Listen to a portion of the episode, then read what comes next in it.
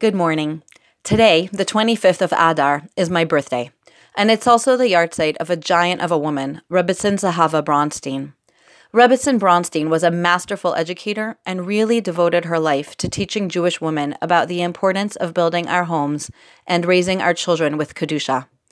After she passed away in 2005, the Jewish Observer ran an article written by Mrs. Esther Reisman about her legacy. I'd like to share with you part of that article that made a very deep impression on me.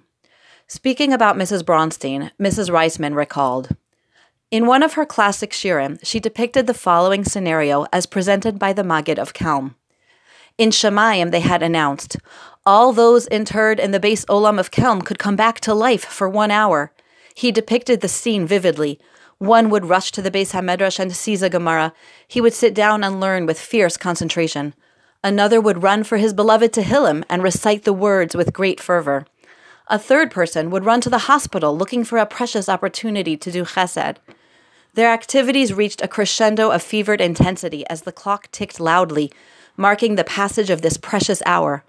With great drama, he depicted the mounting tension as the time slipped away. And then the Maggid roared, And what if we have more than one hour? And then he intoned with haunting pathos, and who knows if we have even one hour. Rebbetzin Bronstein brought the scene to life for us as only she could do.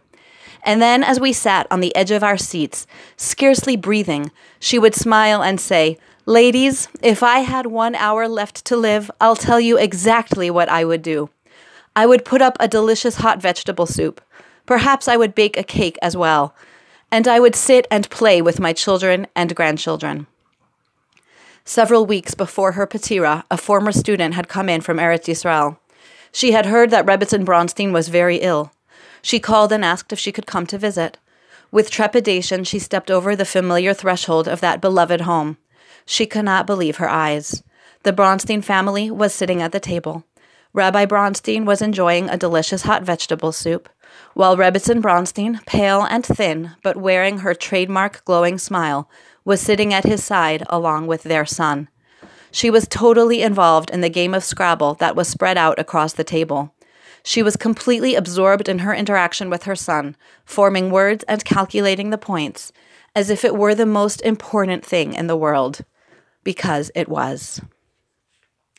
Some people have the custom of giving brachos on their birthday, and so this morning I would like to give each of you the bracha that we each merit to see with the clarity of Rebbetzin Bronstein the beauty, holiness, and tremendous value of each and every moment we spend with our families.